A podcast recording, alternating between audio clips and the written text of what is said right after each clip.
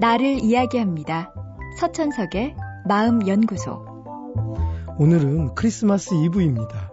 아이들과 연인들이라면 오늘이 평범한 하루일 수는 없을 겁니다. 한 해 중 가장 많은 선물을 주고받는 날. 그날이 바로 오늘이니까요.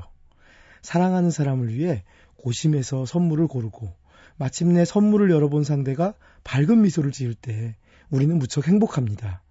그래서 주는 기쁨, 받는 즐거움이란 말도 있죠. 그런데 선물을 고른다는 게 그리 쉽지만은 않습니다. 내가 고른 선물을 상대가 과연 좋아할까도 걱정이 되고 그렇다고 뭘 받고 싶은지 물어보는 건 왠지 성의 없어 보일까 싶어 주저하게 되죠. 하버드대의 프란체스카 지노 교수와 스탠포드대의 프랜시스 플린 교수가 선물에 대한 몇 가지 재미있는 실험을 했습니다. 그들은 사람들을 반으로 나눠 한쪽은 과거에 자신이 받았던 선물을 기억하도록 하고 나머지 반쪽은 자신이 주었던 선물을 기억하게 했습니다. 선물에는 크게 두 가지가 있죠. 받는 사람이 미리 받고 싶은 걸 정해준 선물. 또 하나는 주는 사람이 알아서 고른 선물입니다. 이 중 어떤 선물을 더 고맙게 생각할까요? 재밌게도 선물을 주는 쪽에선 자신이 알아서 고른 선물을 더 고맙게 생각할 거라 생각했는데 선물을 받는 쪽에선 정반대였습니다. 받는 자신이 미리 정해준 선물을 받았을 때 더 고맙게 생각했죠. 연구자들은 실제 상황에서도 실험을 했습니다.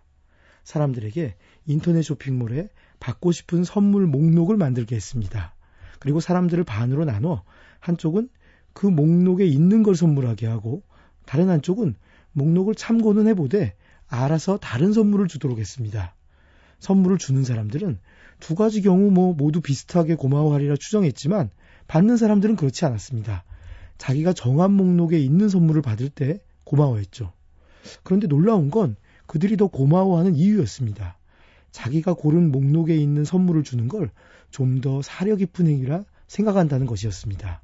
이처럼 주는 사람이든 받는 사람이든 우리는 자기가 고른 것에 더 많은 가치를 부여합니다. 또한 자기가 상대를 잘 알고 그에 맞춰 좋은 걸 고른다 생각하는데 생각보다 내 기대와 상대의 기대는 차이가 큽니다. 혹시 상대가 뭘 바라고 있다면 그걸 그냥 선물하는 게 가장 좋습니다.